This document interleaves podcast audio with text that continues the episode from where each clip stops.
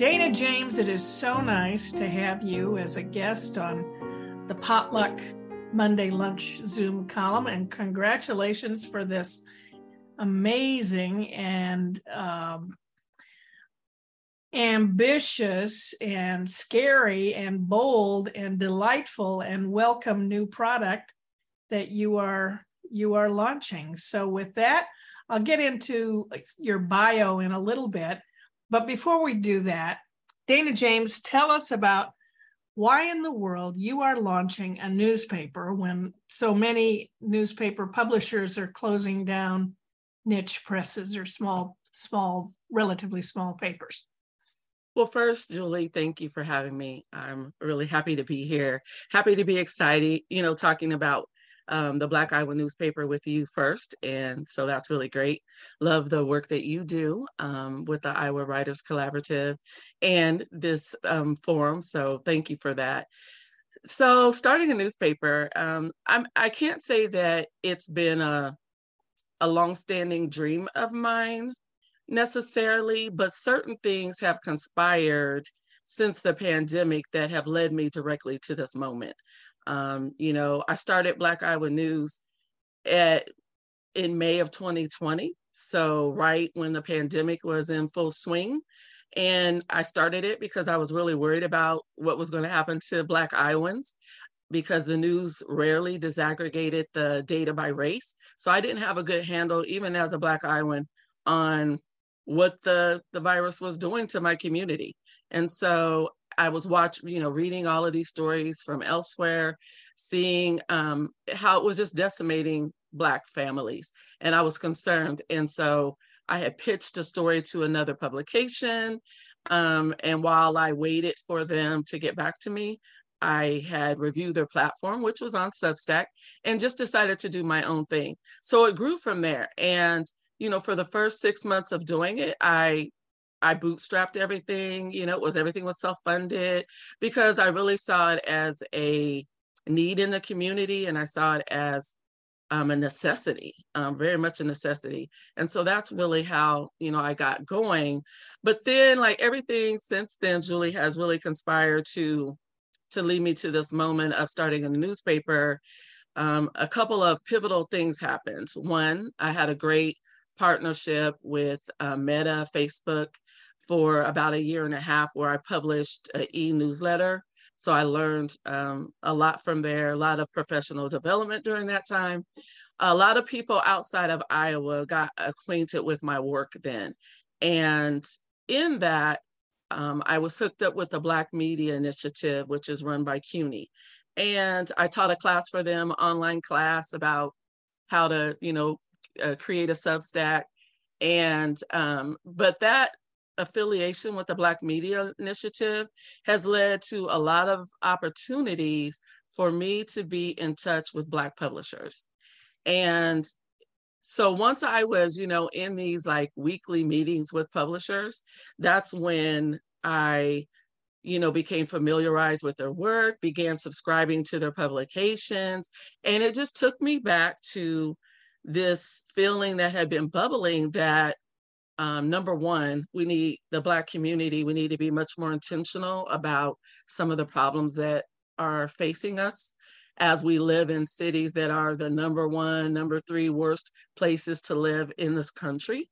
And um, I feel like, as someone who loves newspapers, probably like many of you, um, I really believe strongly that we need to connect um, what we're doing across the state in a better way than we're doing now. And um, we need to support each other and we need to talk more about th- these issues that are facing us. So that's kind of a long winded way of, of how we get to me thinking that um, I could start a newspaper. Now, I want to back up for just a quick second. Last fall during midterms, um, I received a grant from the American Press Institute to produce a voter guide. And that voter guide, it was ambitious because I work with um, contractors from time to time, but a lot of what I've done is, you know, this is Dana James writing, editing, taking photos. I'm just doing it all. And I had a short time to produce this uh, voter guide. And I was really excited about the prospect of, you know, producing a print product because up to that point I hadn't. And I, I also um, viewed it as kind of a test run. And I just really, really enjoyed producing that. And um, that led to, well, if I could do that in, you know, six weeks' time, you know, the the concept, the writing, the editing, the vetting, um, then I know I can do something greater, especially as I pull in other people. So, absolutely. You know, as I was doing a bit of research before our conversation today, I I did not know this, but I understand now that the even though the newspaper industry as a whole has been struggling, there is a resurgence of locally owned black newspapers in some parts of the United States. And th- I had made the assumption because we no longer have the Iowa Bystander and and um, in in the Des Moines metro area that like all uh, legacy newspapers, they were moving from print to digital. But uh, that that you are certainly uh, uh, on the forefront here, especially in recognizing that that's not necessarily true. Why would that be, Dana? I think some of it um, is that you have initiatives, like I mentioned, the Black Media Initiative. Um, you have, there's a lot of synergy going on. And we're in this area where I think this era where we're looking at new media um, options and ways to be sustainable. And so when you look at that, I think that factors into why um, you know, there's this need for um, newspapers in the Black community. Um, and the fact that a lot of us are talking to each other and you know there's lots of ways that we're connecting like with us um, the black media initiative we we um, splintered into another group which is called black news link and that's where my publisher friends are from the New Citizens Press in Lansing, Michigan, Texas Metro News, the Community Voice in Wichita. I'm, you know, the Black Wall Street Times, just all these great publishers. And I think once I was connecting connected to them, I saw other possibilities that didn't um, that weren't there before because i hear you know julie what you're hearing we all have heard it we you know i was at the des moines register i worked there as a reporter for seven years and i was right there at the end when you know um, people were brought in who um, caused the newspaper to the staff to shrink the physical size of the paper you know got smaller and so you know i was there i saw that um, i feel like i was you know, there during the heyday of papers from like 99 to 2006, where, you know, you had a big staff, you had people really, you know, wanting to do great work.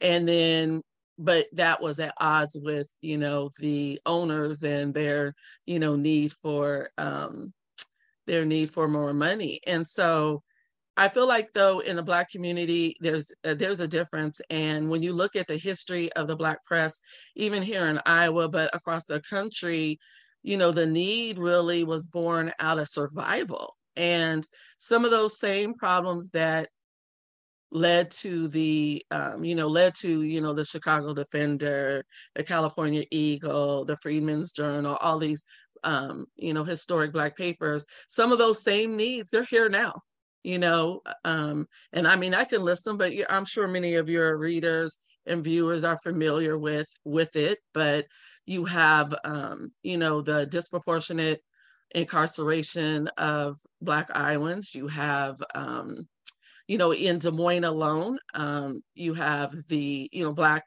motorists are um, pulled over, they're ticketed, they're arrested at higher rates than others. You still have these huge disparities in our society that have not a lot of progress hasn't been made on them and so we need i feel a paper would help us number one it would help um, spell out what the problems are in a way that is more nuanced than is happening other places it, it's a place for us to talk about our needs and um, the changes we want to see. You look at what's happening, you know, at the legislature and some of the bills that have been proposed, some of the bills that have been passed that are are leading Iowa to be um, a place that isn't necessarily going to be going to be a great place for Black Iowans to live if we don't coalesce and come together to tackle these problems. And I really feel like print, um, as a lover of print, I really feel like print is one of the ways that we do this. It's one of the ways that we get a newspaper into the hands of, um, you know, into households where, you know, the children can read it, the parents can read it, grandparents can read it, and they can start to see more clearly some of the problems that we're facing. They can start to see, um, we can start to get at the root of what these problems are, and maybe there eh, there are ways to um, tackle these problems if we're connecting, for example, people in Des Moines with people in Cedar Rapids, with people in Waterloo, with people in Dubuque. Some of that is already happening. There is a lot of that, but I feel like a newspaper is going to be a very uniting force. There, there certainly is a need, no question about it. There's also the reality of market forces that have changed. The advertising model of mm-hmm. newspapers is is is so different than it was back in the day. We don't have classified advertising. We don't, you know, if real estate was a big money generator for for print media, and so we're automobile advertising, all of which is pretty much gone gone digital. So how what tell us about the reality of making this sustainable financially? Absolutely. I think it's a combination uh, of things. Absolutely, I will be accepting advertising from businesses, organizations, nonprofits, uh, political campaigns. Um, since I started in back on Substack three years ago and accidentally turned on the um, subscription feature when I was teaching that class, I've received, you know, donations. And so um, a lot of that will help me keep going. You know, the minute I started to say, this is what I'm doing and, and this is why I'm going to start this paper, um, contributions have come in. And the beautiful thing about Black Iowa News, let me back up for a second. The beautiful thing about it is that the readers and the supporters are all Iowans. It's not just Black Iowans who are supporting this, it's all Iowans who can identify with the mission. A lot of um, my readers, when I did a survey couple months back, a reader survey, and they talked about why they were um, why they were subscribers, and a lot of it was you know people saying i want to know what's happening i'm not getting this news in my normal way that I get news. Um, the news that you're producing is more nuanced. I have a better understanding of what's going on. And so I think the more that um, as Black Iowa News grows, and it's it's grown exponentially from an email newsletter with a few, you know, um, subscribers.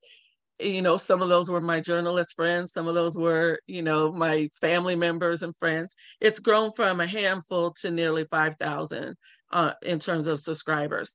Um, some of those are paid subscribers. Some of those some of my supporters pay monthly you know because they're helping um, keep black iowa news going they're helping me be able to pay my um, interns contractors however you want to refer to them one of them is my news assistant um, who just does great work. She has her own small business. It's helping fund the the mission behind Black Iowa News. It's not so much, you know, are my subscribers out there clamoring saying, "Oh, we want you to do a newspaper"? Not necessarily, but they they want people to receive the news that I'm producing. And so that support has been constant and it's grown since I um, and back in December, I started publishing off the Indiegraf platform. So that's how I have this nice, shiny, um, highly professional website. And, um, you know, since then, the subscriptions have grown, uh, more support has come in. I fully expect it to continue. And I believe from my projections that that will be enough to sustain us. It is entirely doable, and um, I'm I'm just very mission driven, uh, and you know I can be realistic about the longevity of it. And you know, will it be here five, ten years from now? That's a good question. We'll have to see when we get there. But right now, the need is here. The need is um, serious, and so we will forge ahead and we will um, produce this newspaper and we will get as much support as we can while I continue to do what I've always done um, in Black and Iowa News, which is look for grants, look for other funding streams. And so that's what I do um, is continue to take advantage of those opportunities. And I have received grants. I had written a three part series on the um, pandemic. I think that was in 2021. I got a grant from the National Association of Black Journalists, and the series was called Unprotected. And I invite you all to go to blackiowanews.com, look up those stories, and read those stories, that series, and you know, ask yourself, did you see anything like that during the pandemic that was written? Um, you know, I found Black sources, I found um, people of color in the state who were epidemiologists. I um, talked to Black funeral homes about what they were seeing with the virus. Um, I have just approached stories in a different way that I think will help propel this along. Now, I also have, I'm bringing on other writers who um, have, you know, great points of view and you know, Black Iowa News will just continue to grow in that way that we include others, um, graphic design artists, and we just keep forging ahead. Like many of those other, you know, when Black newspapers began, um, you know, they faced, you know, uh, serious opposition. So I, I'm the type of person that I'm, I'm just going to work through the challenge, and um, I'm very thankful that I have so many supporters that are right there with me. Tell us about the first issue. It's coming up. It's going to be June 13th, as I recall. Do you have it? Uh, do you have it mapped out in your mind? Are you assigning stories? Are you writing stories? What's that first issue going to be like? And how do you distribute it? Where will it yeah. be available? Yes. So we I am still in the um I have like all these spreadsheets well if you could see them, you know, all this color coding, all of the plans for it. Um, I wanted the first issue to come out during Juneteenth, which Juneteenth obviously is June 19th. So that, that Saturday in Des Moines on the 17th is Neighbors Day. And I really want to have the paper ready for Neighbors Day. And so my plan is to have it there. But as my husband and I um, go pick up the paper, the papers from the printer in Northeast Iowa, we're going to take this tour of Iowa and um, it should be fun. But we'll we'll be going to Dubuque, to Waterloo, Fort Dodge, Ames, and then um, we'll take another pass and go to Cedar Rapids and Iowa City. And so those are, and of course, distributed here in Des Moines. Those are some of the places.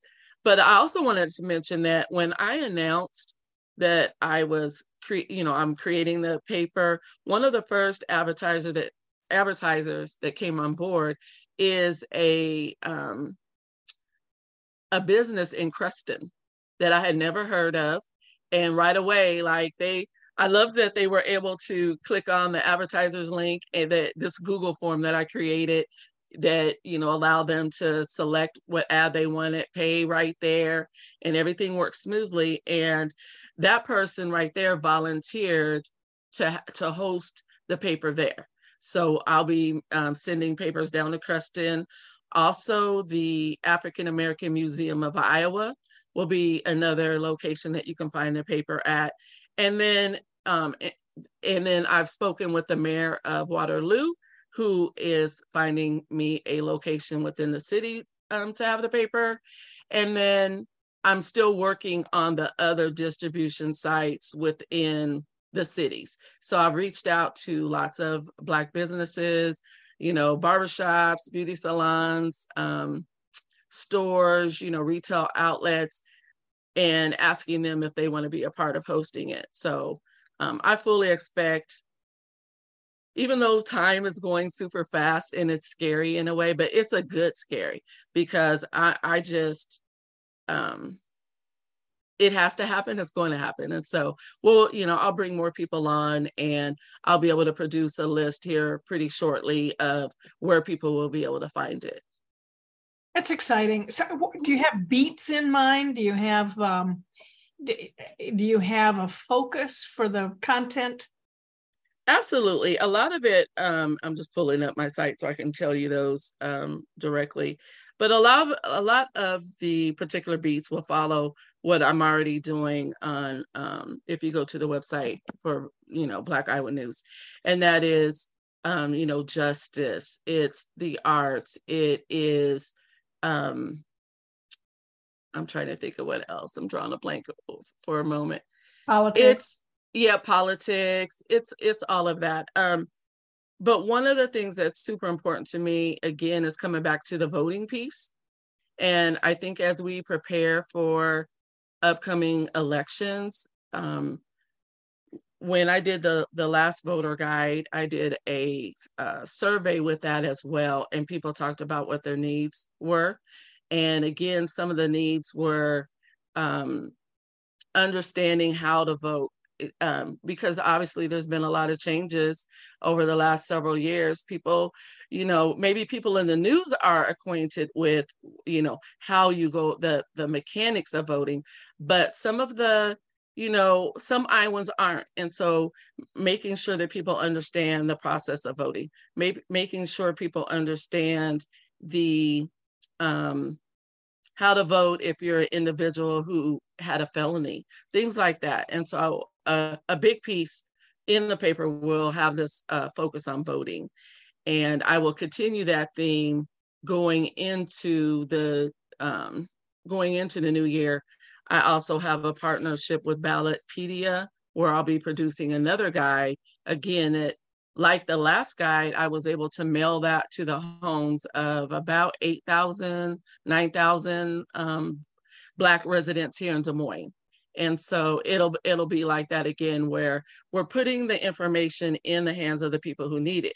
Now when i produced that guide i took it to the evelyn k. Davis center for working families here in des moines and had a big stack in my arm right? And i'm i'm explaining what the guide is. There there was a family next to me and the the gentleman he just took the guide out of my arm and he's like we need this.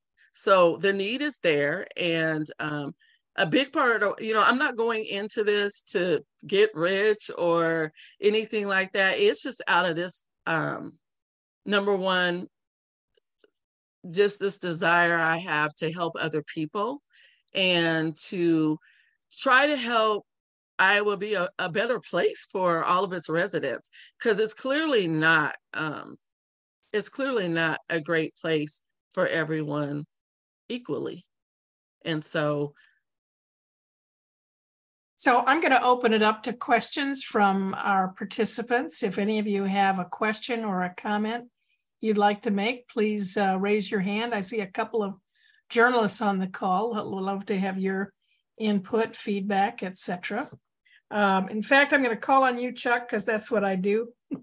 you usually have a good first question, so you can you can set the tone if you're so inclined to do so. You are muted. If you're driving, maybe we should uh, uh, come back to you when you're no longer driving.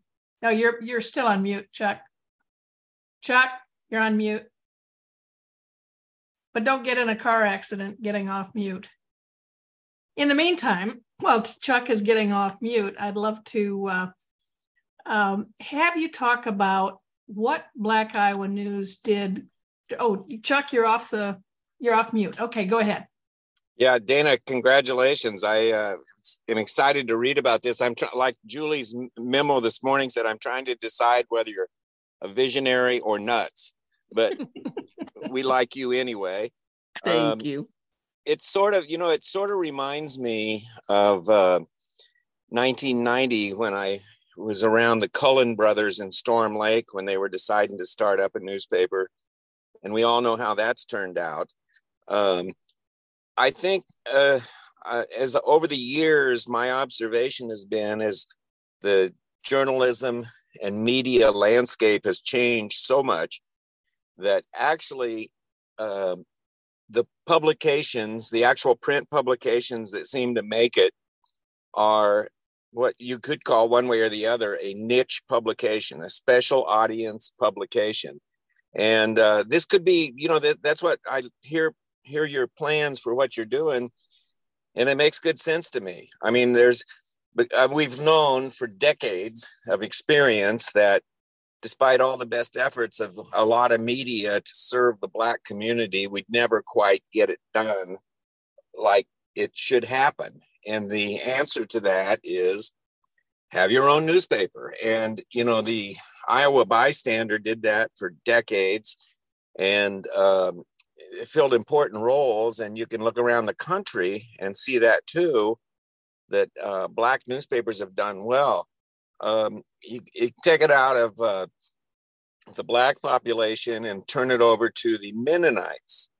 The Mennonites have a very successful national newspaper that is aimed at those of the Mennonite belief and practice. And, and as a result of that, the, the, when I think about that, I think, you know, the prospects are good for you on this. Uh, it will be rough starting, of course it is when you're starting any kind of new business, I guess.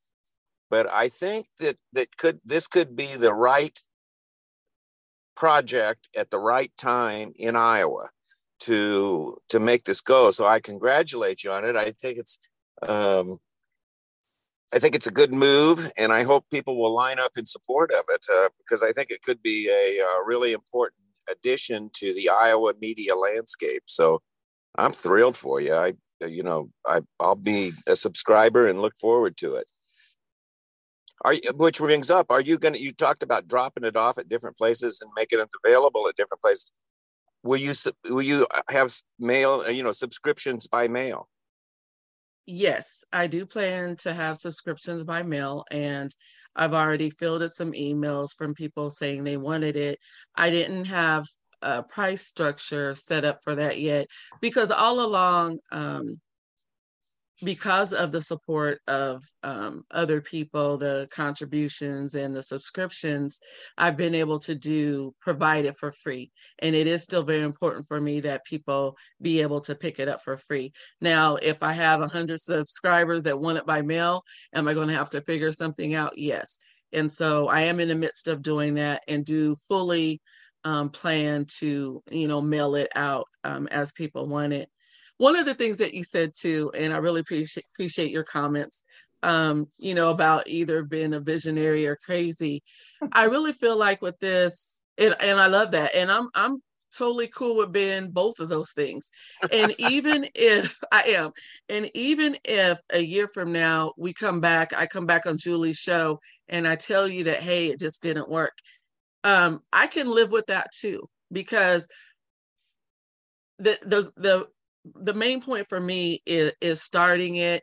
I will put every ounce of my soul and being into making it sustainable. But you're right, there is something very um, important about right now. And since I had this idea um, when I, like I said, when I pitched that um, story to th- this newsletter. It was a national newsletter because I didn't feel like they had uh, um, the right stories about, well, they didn't have any stories actually about what was happening in Black Iowa with the pandemic. Um, you know, I could not foresee that it would grow to what it is.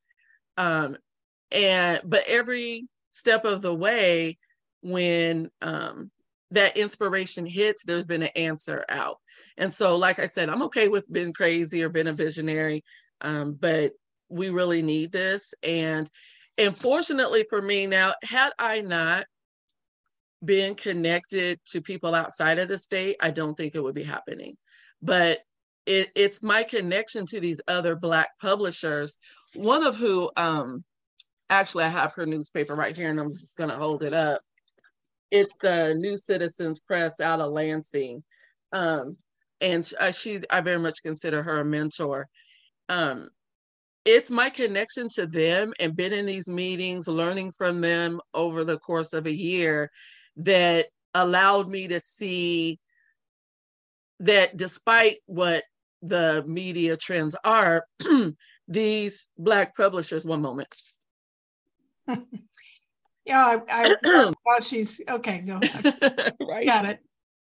Sorry. Um, I don't want to tell you about this the the the time on my podcast that I uh, thought I was on mute. Anyway, blew my nose. It, it was a whole thing, but um, yeah, it's pretty funny. But these other black publishers, you know, they are important parts of their community. They are doing doing such a, a service to their communities, and they are producing stories that connect their readers in ways that the mainstream publications there just absolutely don't. And so, you know, as I learned from them about the challenges of the business, as I learned from them, you know, the inner workings, it just, um, that desire to want to produce the paper really grew. So, like, to, to back this up, when I first started looking for a, a publisher, a printer, I had some problems um, finding a printer initially. And, um, you know, fortunately, I do have some connections, Julie being one of them, who linked me up to other people who end up uh, being my printer.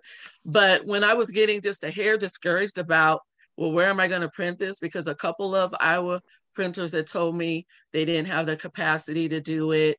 There was, uh, they said, a shortage of newsprint and I was coming up against a wall, I went to this Black publishers group and said, "Hey, you know, like, what are you all doing with this?" And they're like, "Look, if if you if we have to print this in in Texas and mail it to your state, we will." Like, that's the kind of support that I had to do it, and that is been um, it has been so meaningful to the business side of it, the the the back end of it. So I can produce it. I have no doubts. Now, will I have to stay up, you know, uh, into the wee hours every night until it goes to to the printer? Absolutely, and I'm cool with that. Will I, you know, have to agonize over some things? Um, because right now I'm intending to do the layout as well. I did the layout for the Black Iowa voter guide that I produced that was mailed to um, was mailed to the 8,000 residents in Des Moines. And if I have to do it for the 24 page Black Iowa newspaper, I will. Um, the thing is, I'm a go getter and um, and I'm super motivated on behalf of the community. And fortunately for me, other people in the community support me as well. And and that support has flowed in from all over the place. And it's well, not, and, yeah you are indeed a go-getter. I've seen that from your times on the Grand Views. Was that the name of the college paper?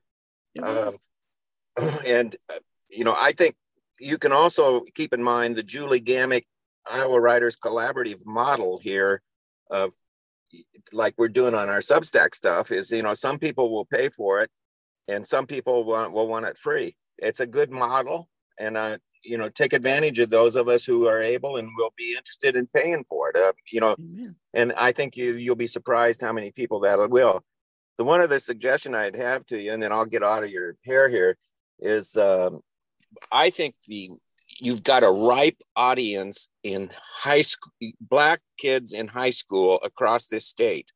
I think that could be a great coverage a beat kind of thing and maybe you could get some high school journalists to be involved in that because I think you're going to be selling them with the idea that there's a newspaper that care, cares about them. They'll they'll groove on that, but I think they'll just get off on the whole idea of a newspaper. This will be a new thing for most high school kids today.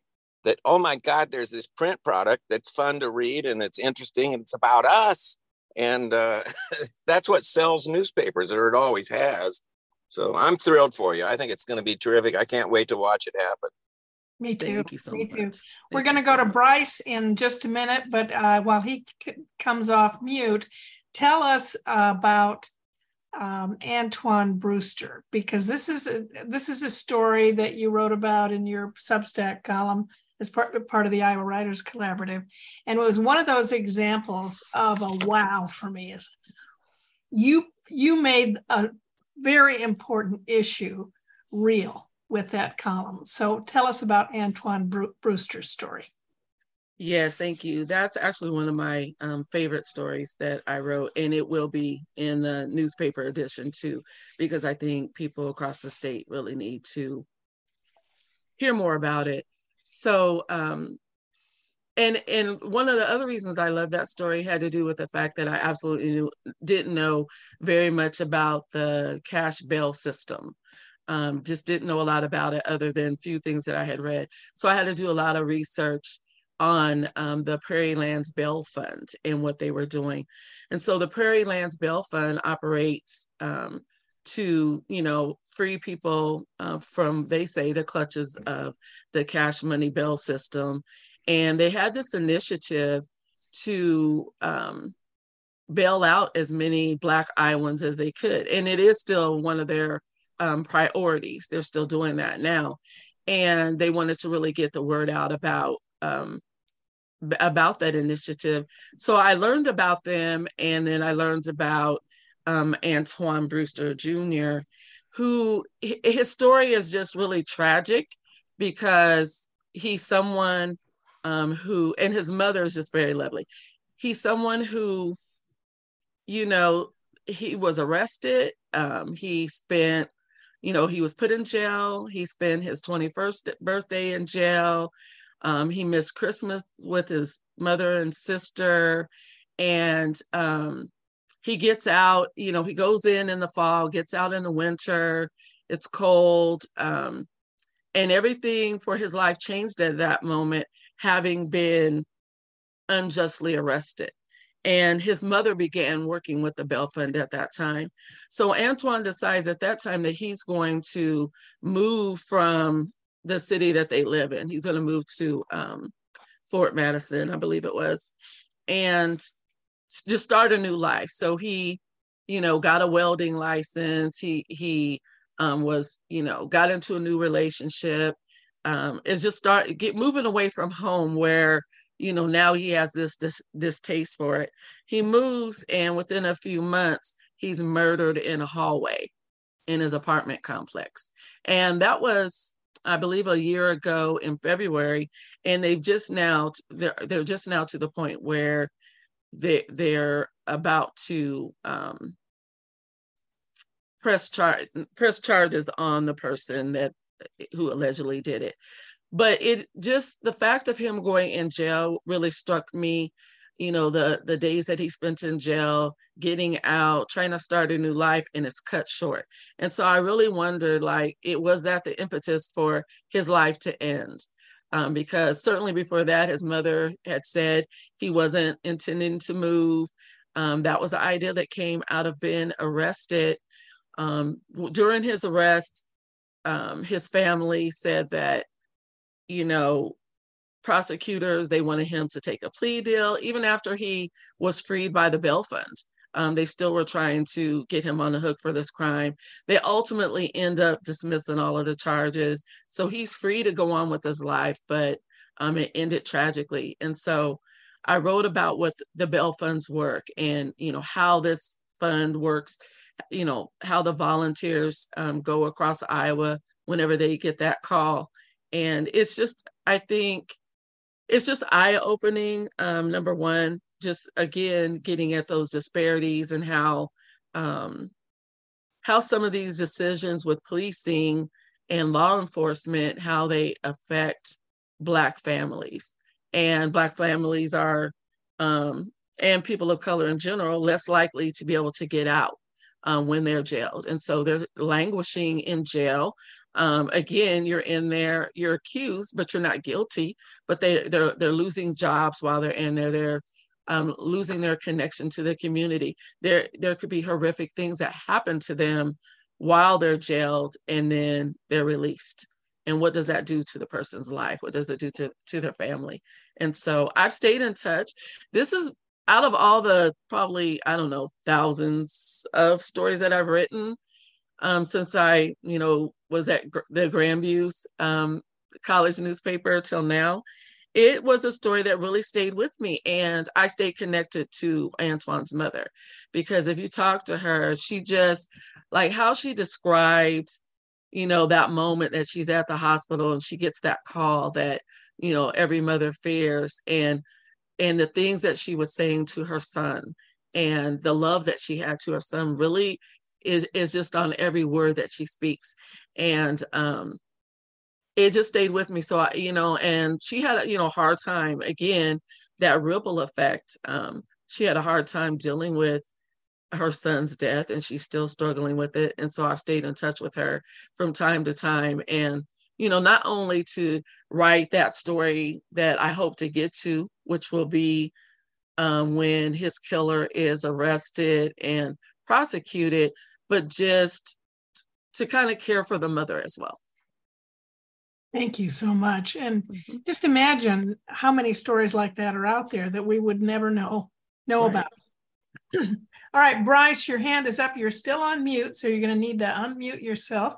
You have a question and a comment, and I'd like to involve the other journalists on the call. We've got Doug Burns and Ty Rushing. If you have a question or comment, I'd love to have you have you jump in. Bryce, go ahead. I'll be very brief, but it's a perfect segue what you just mentioned. When I saw what the topic was going to be today, I went to my bookshelf and pulled down the current issue of Annals of Iowa, which is the quarterly journal of history, the State Historical Society. Most of you people know that. And there is an interesting 30 to 40 page article about printing and performing citizenship, the production of Black parallel politics in Iowa. I don't know, Dana, if you're familiar with that article, but I would suggest that, that you might find it of interest. It does two things, and I won't try to summarize it other than read uh, just two sentences.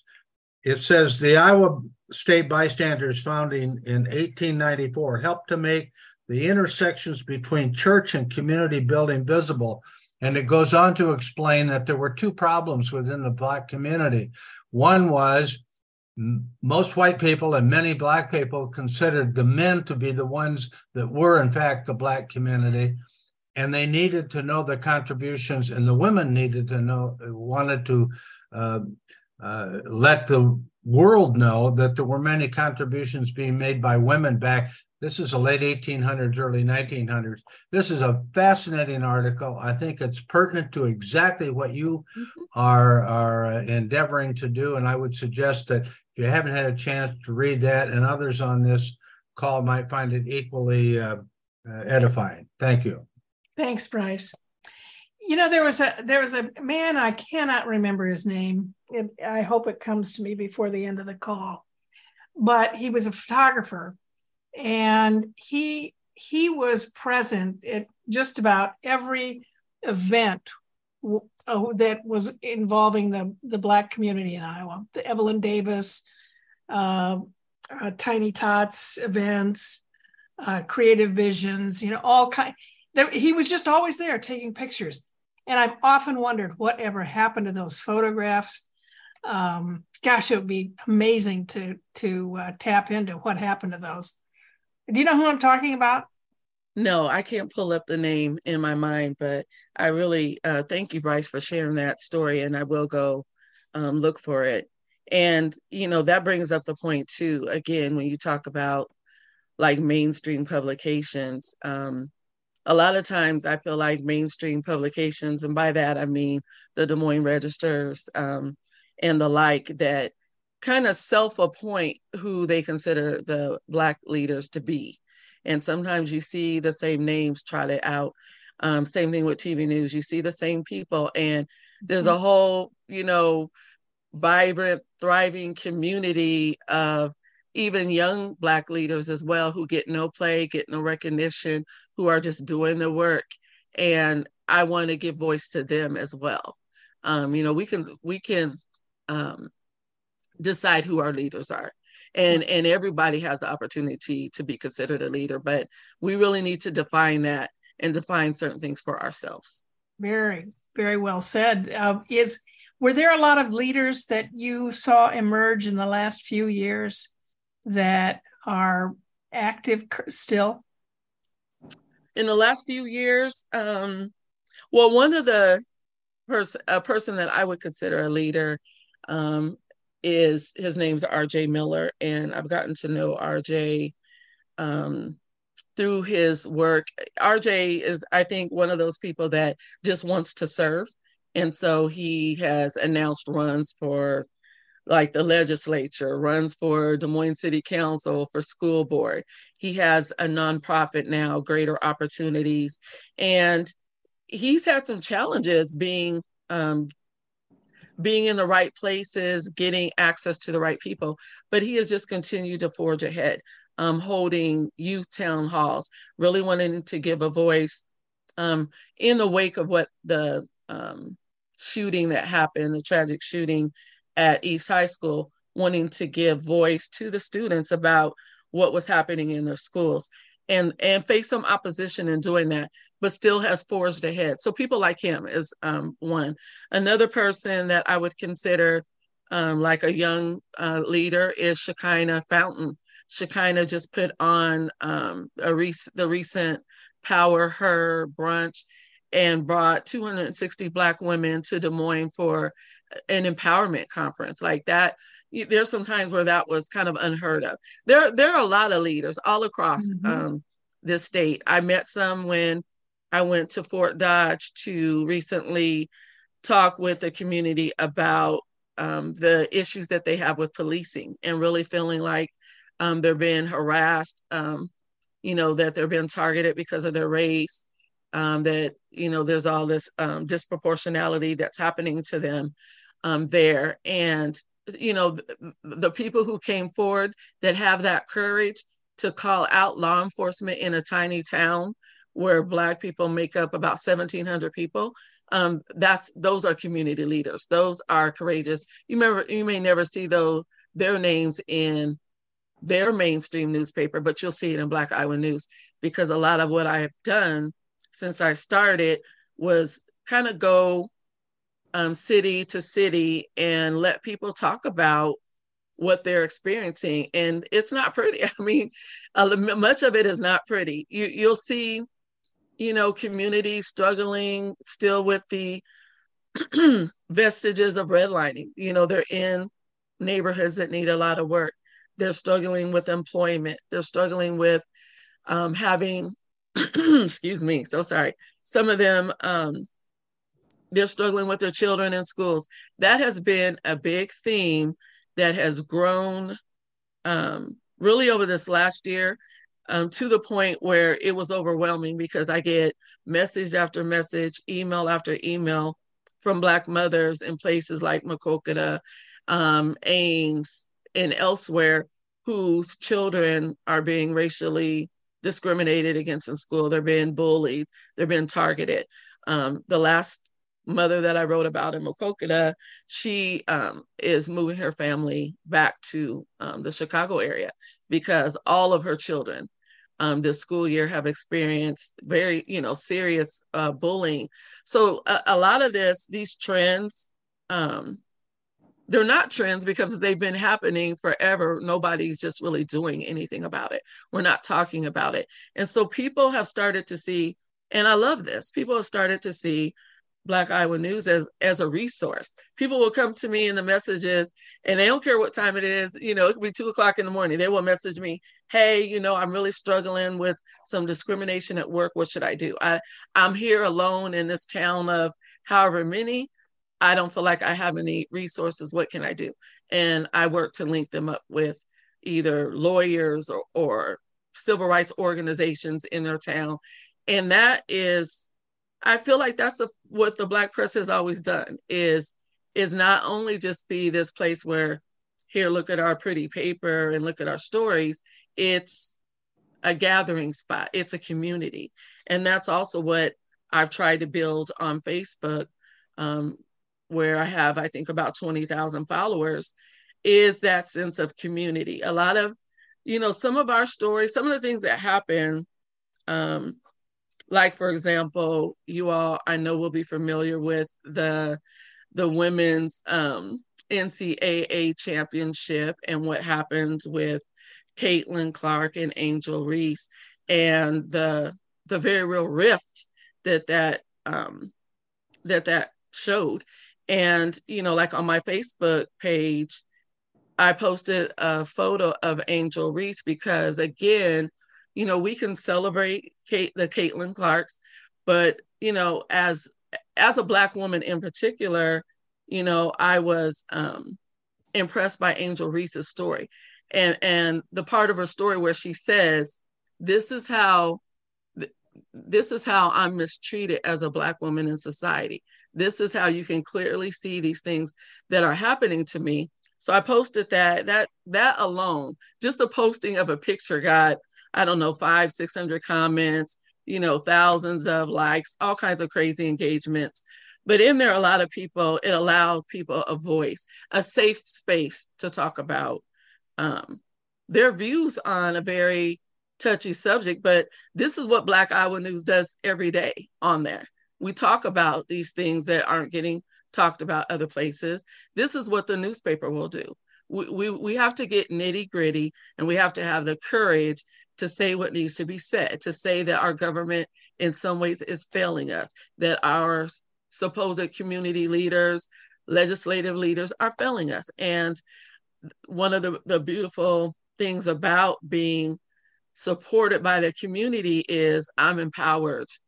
And the people that will work with me are empowered to say what needs to be said because we're not beholden we, we're not beholden to an advertiser. We're we're beholden to the community. Hey, Ty. I see Ty's okay, hands Ty's up. up next. Ty, you need to unmute, and if we could see your see you too, that would be great. Oh, and and, uh, and I got my camera off because I'm actually off today, so I'm like I'm in my robe. okay, spare us the side of you in your robe. I know it's kind of it's like uh yeah, last week of the legislator legislative session, and I'm off. Good for you. I know, but like I kind of want to see this thing die in person. Yeah, why right. are you, why are you off? I don't get it. Uh, I'm off because my fiance is moving here full time from California this week. So like the initial plan was to drive her car back here, but instead she shipped her car and then just bought a one way ticket. But I already had the week off, so I wasn't going to be like, "Hey guys, I'll come work instead." No. All right. Well, so, what do you think of this endeavor?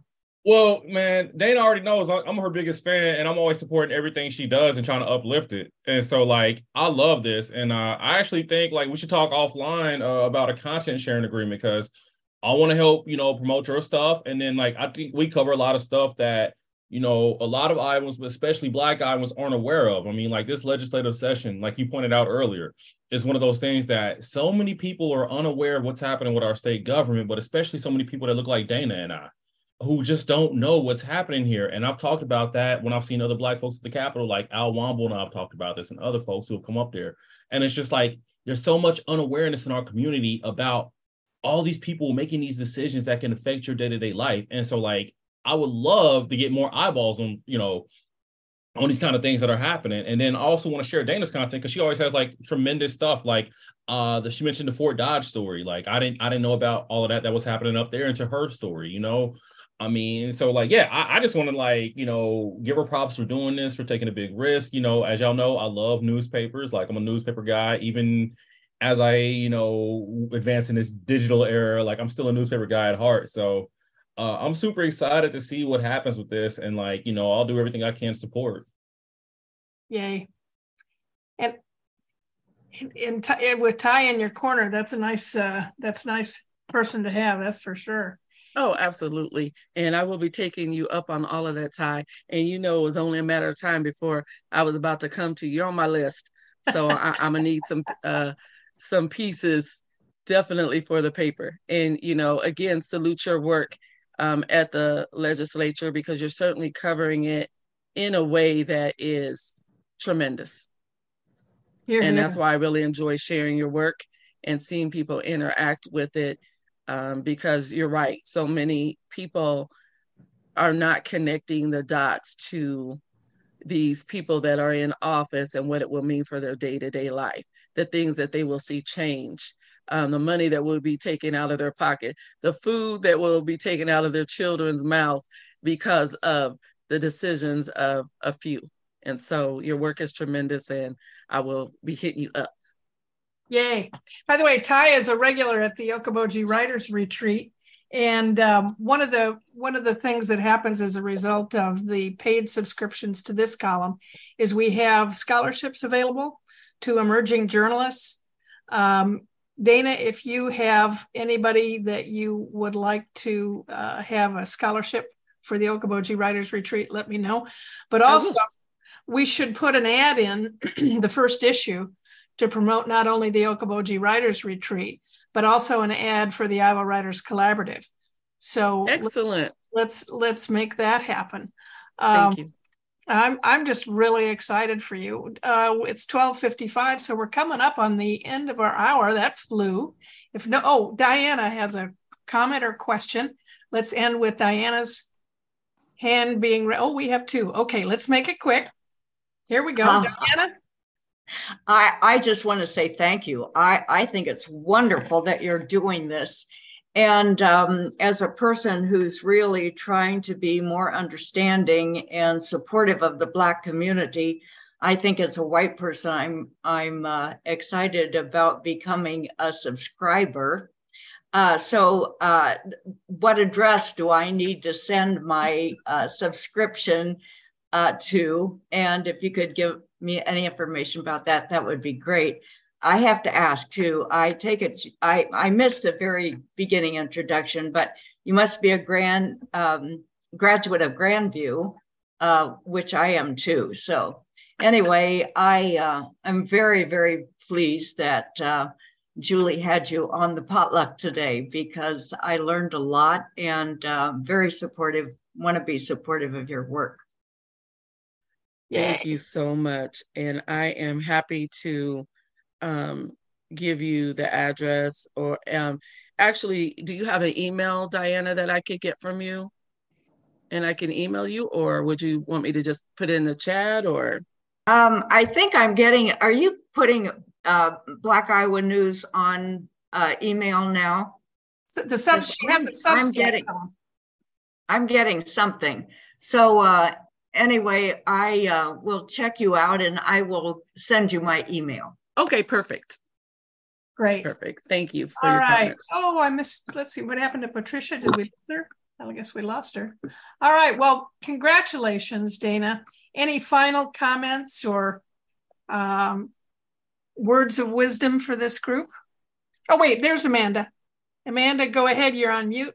Sorry. Um, I know we got a few minutes left, but hi, I'm Amanda. I'm a reporter at the Des Moines Register. I just wanted to introduce myself real quick and um, say, Dana, like, I'm so excited for you.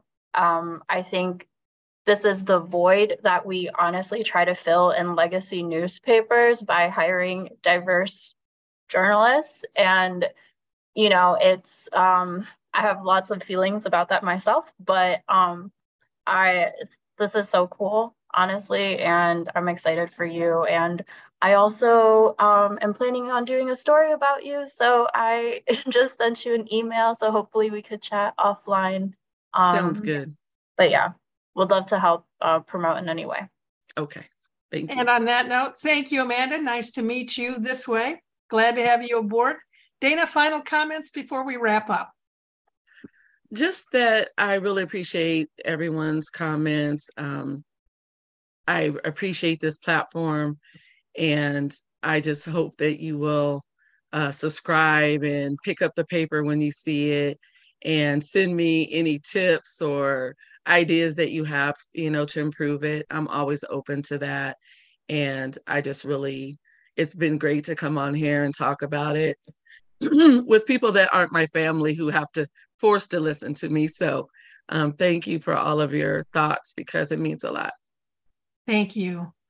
And next week, we're going to have uh, Bob Leonard, who's an Iowa Writers Collaborative columnist, as well as Chris Jones, who's the subject of a column he wrote uh, a couple of days ago. Chris has resigned from his uh, position at uh, the University of Iowa over an issue where he, there is has been pressure brought to bear about what he does, which is uh, oversee the testing of water quality in the state it's a fascinating story. It, it'll make your hair curl. And uh, please tell your friends to join this conversation next Monday at noon. And with that, thank you all for participating.